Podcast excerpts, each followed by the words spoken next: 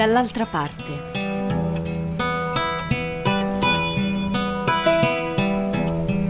Inginocchiato sulla sponda erbosa, Emanuel apre il sacchetto e libera i pesci rossi, rimanendo a guardare il disorientato guizzare dei pesci e trattenendo per il collare Tegame, che si avventa contro di loro. Poi ripiega la busta di nylon in cui li ha trasportati e se la mette in tasca. Io, seduta sull'argine, osservo la scena.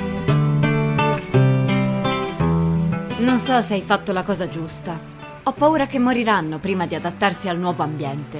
Può darsi, Risponde lui stringendosi nelle spalle. ma almeno moriranno liberi. Mi raggiunge e si siede al mio fianco con grande naturalezza. Indossa dei jeans strappati sulle ginocchia e una maglietta bianca larga con sopra la stampa di uno dei suoi chitarristi. Ai piedi delle vecchie scarpe da tennis logore di un colore indefinito. Se ne toglie una e la scuote per svuotarla dalla sabbia, poi se la infila nuovamente e la lascia slacciata. Lo sai che ieri Teresa stava per ammazzare un porcellino d'India? Dalle sue parti hanno la barbara usanza di mangiarseli. Le ho chiesto se era scema o cosa. Mi sono veramente arrabbiato. Perché noi non facciamo la stessa cosa con i conigli? Hai ragione, è tutto contraddittorio. Io però i conigli non li mangio. Comunque la conosci Teresa, no? Ha borbottato un po', ma alla fine mi ha dato il porcellino. E tu cosa ne hai fatto? Ho liberato pure lui. Ma così lo hai condannato a morte, sarà finito in bocca al primo cane di passaggio, non può difendersi, non conosce le regole della natura. Lo so, non è come nei fumetti. La natura ha regole crudeli e incomprensibili, ma almeno sono vere. Quelle umane sono finte. Passa col verde, attraversa sulle strisce, non parlare con la bocca piena, va a messa la domenica. Vestiti così, muoviti cosà, trovati un lavoro, sposati, fai dei figli. Hai fatto un'insalata mista, Emmanuel. Avere dei figli è una cosa assolutamente naturale, non è una regola inventata dall'uomo. Vabbè, quella sì. Non che sia obbligatorio averne, eh. L'alternativa è l'estinzione. E poi, se vogliamo dirla tutta con le leggi naturali, tu hai solo da rimetterci. Perché? Perché se fai a botte con uno più forte te le prendi, se ti ammali muori, se non trovi un lavoro patisci la fame e da vecchio ti buttano via come un rifiuto. Sono le regole del vivere civile ad impedire tutto questo, non certo quelle naturali. Può darsi. Anche il tuo cane lo sa, Il mio cane sa cosa. che i cani grossi ammazzano quelli piccoli se lasci fare alle leggi naturali. Sei tu ad impedirlo, non la natura. Forse è così che deve essere. È questo che vuoi? Vuoi che il più forte predomini sul più debole? Perché alla fine è tutto qui il riassunto della natura. No, ma la mia opinione non fa testo. Probabilmente la cosa non mi sta bene appunto perché sono un perdente. Forse se fossi dall'altra parte la penserei in tutt'altro modo. Non credo, se ho capito bene chi sei. Se tu fossi dalla parte del più forte, probabilmente saresti quel tipo di persona che usa la sua forza per proteggere i più deboli. Grazie. Questo è davvero un bel complimento e spero di meritarmelo. Comunque darsi delle regole non è contro natura, anzi è nella natura dell'uomo. C'è un enorme problema, prof. Perché la natura è bella se è tanto cattiva?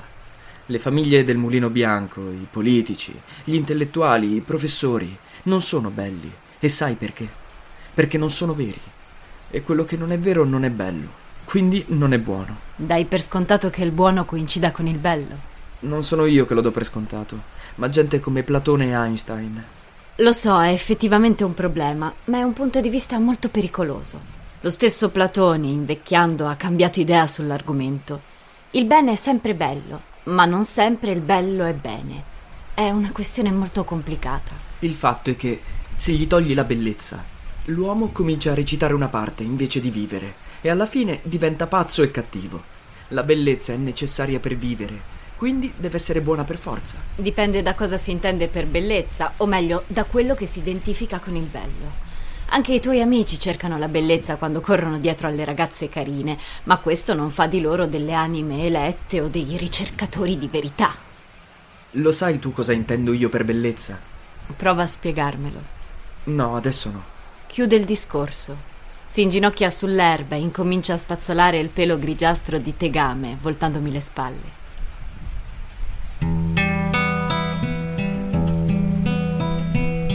L'osservo con un misto di stupore, malinconia e tenerezza. Mi rendo conto di volergli un bene profondo e sincero, ma il mio sentimento è inquinato da un malessere indefinibile, come una specie di languore che mi prende allo stomaco, non mi permette di essere serena e mi fa sentire a disagio. Probabilmente avrò bisogno di tempo per abituarmici e dovrò farlo certamente, costi quel che costi, perché non voglio perdere questo ragazzo per nessuna ragione al mondo. Non so come, ma gli resterò accanto. Quando mi aveva giurato che fra noi non sarebbe mai più successo nulla, lo ammetto, non lo avevo preso sul serio. O meglio, avevo preso sul serio la sua intenzione, ma non credevo che sarebbe riuscito a mantenere la promessa. In fin dei conti è solo un ragazzo di 16 anni. Mi sono dovuta ricredere. Ha dimostrato una forza d'animo fuori del comune, senz'altro superiore alla mia. Infatti il problema è più mio che suo.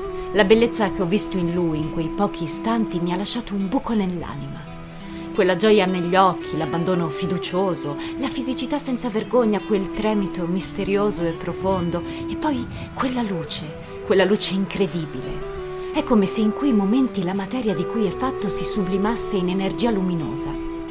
Oserei dire che non ho mai visto niente di così spirituale in vita mia, e non posso mentire a me stessa fino al punto di negare che vorrei rivederlo. Ma Emmanuel, casto e irremovibile come un cavaliere medievale, mi nega la vista del suo corpo. Se prima non aveva alcun ritegno a tuffarsi nudo nel torrente sotto i miei occhi, ora ha rinunciato del tutto a fare il bagno in mia presenza. Si è rinchiuso nella lorica delle sue magliette troppo larghe, con sopra la stampa dei suoi gruppi musicali preferiti, protetto dalla corazza della camicia a quadri del nonno rinunciando a qualsiasi mezzo di seduzione, non rendendosi conto che questo atteggiamento scontroso, unito al suo abbigliamento casto e dimesso, lo rende ancora più desiderabile per le creature terrene. Il giovanissimo Parsifal, il folle puro cresciuto nella foresta, l'anima che ha rinunciato alla sapienza del mondo e sta cercando di entrare nella vita superiore, esercita su di me un fascino arcano e potentissimo. Credo che si renda perfettamente conto del mio imbarazzo. Nei miei confronti è sempre gentile e premuroso. Non fa nulla per nascondere la gioia che gli dà la mia presenza, ma sta attento a non creare situazioni galeotte ed evita il mio contatto per quanto possibile. È come se fosse diventato adulto di colpo. O forse semplicemente non gli piaccio abbastanza. Mi disturba profondamente ammettere che vorrei vederlo più in difficoltà nel dominare i suoi istinti adolescenziali. Eppure è così, sto cercando di... Esito ad usare la parola giusta, ma solo se si ha il coraggio di definire le cose con il loro nome si è in grado di percepirne la sostanza. In questo caso la bassezza. Sto forse cercando di addescarlo. Una vampa di rossore mi sale al volto non appena formulo questo pensiero. Vergogna, Antonia.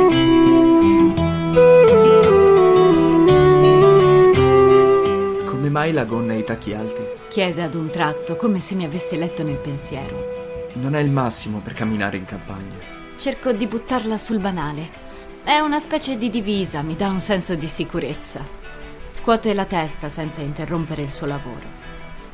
Cazzate. Mi stai provocando, prof. E questo non è leale da parte tua. Sa essere molto diretto nel dire la verità di colpo mi salgono le lacrime agli occhi, lacrime brucianti di rabbia per la mia stupidità. Per fortuna è girato di spalle, non se ne accorge. Hai ragione, non me ne ero resa conto. Di cosa? Del fatto che mi stai provocando? No, del fatto che questo abbigliamento potrebbe creare dei malintesi. Ok, mettiamola così. Da domani blue jeans, magliette, scarpe da ginnastica. Sarebbe ora. Ti sentirai molto meglio, vedrai. Finalmente si volta. Che te ne pare? Mi chiede mostrandomi il cane tirato a lucido. Bello, eh? Tegame non è mai stato bello, ma con le orecchie basse e il pelo appiccicato addosso è, se possibile, ancora più brutto. È bellissimo, rispondo. Lascia andare il collare e il cane parte a razzo verso il bosco. Dove va? A farsi un giro. Speriamo che non si allontani troppo. Non vorrei che andasse a cercarsi qualche cagnetta. Tegame innamorato. Ride. No, non me lo vedo proprio. Innamorato no, ma i cani vanno in calore un paio di volte all'anno. Si distende nell'erba appoggiandosi sui gomiti. Per fortuna non siamo come i cani. È squallido essere programmati per l'accoppiamento. Non dicevi che ti piace essere naturale? Non ho detto che mi piace. Ho detto che la natura è bella, è diverso. Sono ancora qui che sto pensando alla differenza tra bene e bello. È un discorso difficile. E comunque hai ragione. Non potrò mai farcela ad essere del tutto naturale. Per esempio, ho il terrore delle malattie. A proposito, non trovi che io sia un po' gonfio qui? Scoppio a ridere. È il pomo d'Adamo, ragazzino, stai crescendo. Lo so che sono ipocondriaco. Sono diventato così da quella volta che il nonno si è sentito male e non c'era nessuno in casa. Vuoi parlarmene? Preferirei di no, scusami. Gli appoggio una mano su una spalla. Tace a lungo, poi parla con lo sguardo fisso a terra. È morto praticamente sulle mie ginocchia. L'ho visto soffocare. Non ho potuto fare niente per aiutarlo. Mi dispiace, Manuel. Quel che è peggio è il senso di colpa. Perché? Non hai nessuna colpa tu. Invece sì. I miei volevano portarlo in una casa di riposo. Dicevano che lì sarebbe stato seguito meglio dai dottori. Ma io non volevo e mi ero opposto. Avevo detto che me ne sarei occupato io. E così l'ho condannato a morte. Povero ragazzo. Gli faccio una carezza sui capelli. Non devi sentirti in colpa, Emanuel. La tua intenzione era buona, lo hai fatto perché gli volevi bene. Tuo nonno lo sa. Lo spero. Come si chiamava? Martino. Era completamente diverso dagli altri maschi della mia famiglia. Ascoltava musica classica, giocava a scacchi, mi insegnava i solitari con le carte, mi leggeva Pinocchio. Zoppicava un po' e camminava appoggiandosi al bastone, ma gli piaceva passeggiare e mi portava a cercare funghi nei boschi. Quando nevicava tirava un ramo basso di un pino e mi sommergeva sotto la neve, tutte le volte.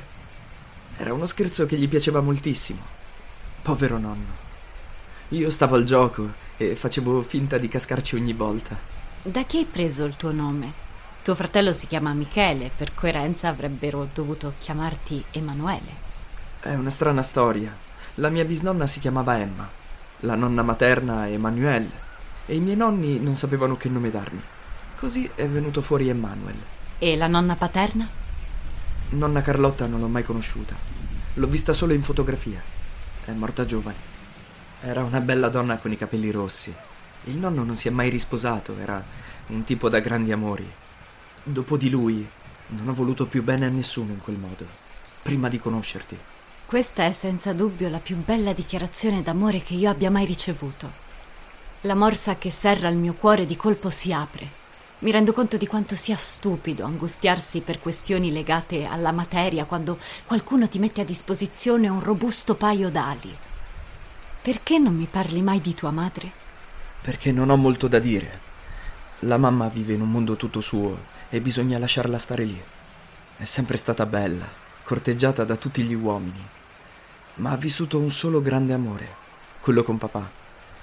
Non riesce ad uscire dalla fiaba che si è inventata, dove lei è la principessa e lui il principe che l'ha portata a vivere in un castello incantato. I problemi non la toccano. Mette la testa sotto la sabbia e fa finta che non esistano. Ogni tanto guarda se le acque si sono calmate e se vede che va tutto bene, torna a sedersi in salotto e accende la tv per guardare le sue serie preferite. Oppure legge un giallo, è appassionata di Agatha Christie Oppure sfoglia uno dei suoi libri d'arte e rimane per ore in contemplazione delle cattedrali romaniche. Le voglio bene, è una persona buona e gentile, ma non puoi aspettarti protezione da lei. Semmai il contrario. Papà è in crisi col lavoro, ma ogni volta che lui e mio fratello parlano di affari, lei si alza e se ne va, come se la cosa non la riguardasse. Qualche anno fa il suo gatto siamese ha mangiato un topo avvelenato e si è sentito male. Ci credi? Non ha più voluto vederlo. Diceva che non sopportava di vederlo soffrire. Ho chiamato io il veterinario. L'ho curato per due settimane e alla fine è guarito. Ora dov'è? È morto. Ah. Era un vecchio gatto. Capisco. Si sente un lamento insistente nell'aria. Emmanuel solleva lo sguardo. C'è un rapace lassù. Deve aver avvistato una preda. Guardo in alto anch'io e vedo il lento roteare di un grosso uccello scuro sopra di noi. È una poiana, dico. Avrà visto un coniglio, un topo, un gatto morto. Ma Tegame dov'è? Emanuel sbarra gli occhi, balza in piedi e si lancia di corsa attraverso il bosco. Mi alzo e lo inseguo, ma è impossibile tenere il suo passo. Vola attraverso gli alberi a lunghi balzi di cervo. Ansante e sfinita esco finalmente dal bosco e lo vedo in ginocchio sul ciglio della strada, immobile. Tegame giace riverso a terra. L'automobile che lo ha investito non si è neppure fermata. Mi chino sulla bestiola, respira ancora, volta la testa a guardarmi e la lascia ricadere. Non muoverlo, gli dico. Prendo la macchina, lo portiamo in clinica, facciamo in un lampo. Emanuel, sotto shock, non dice e non fa niente.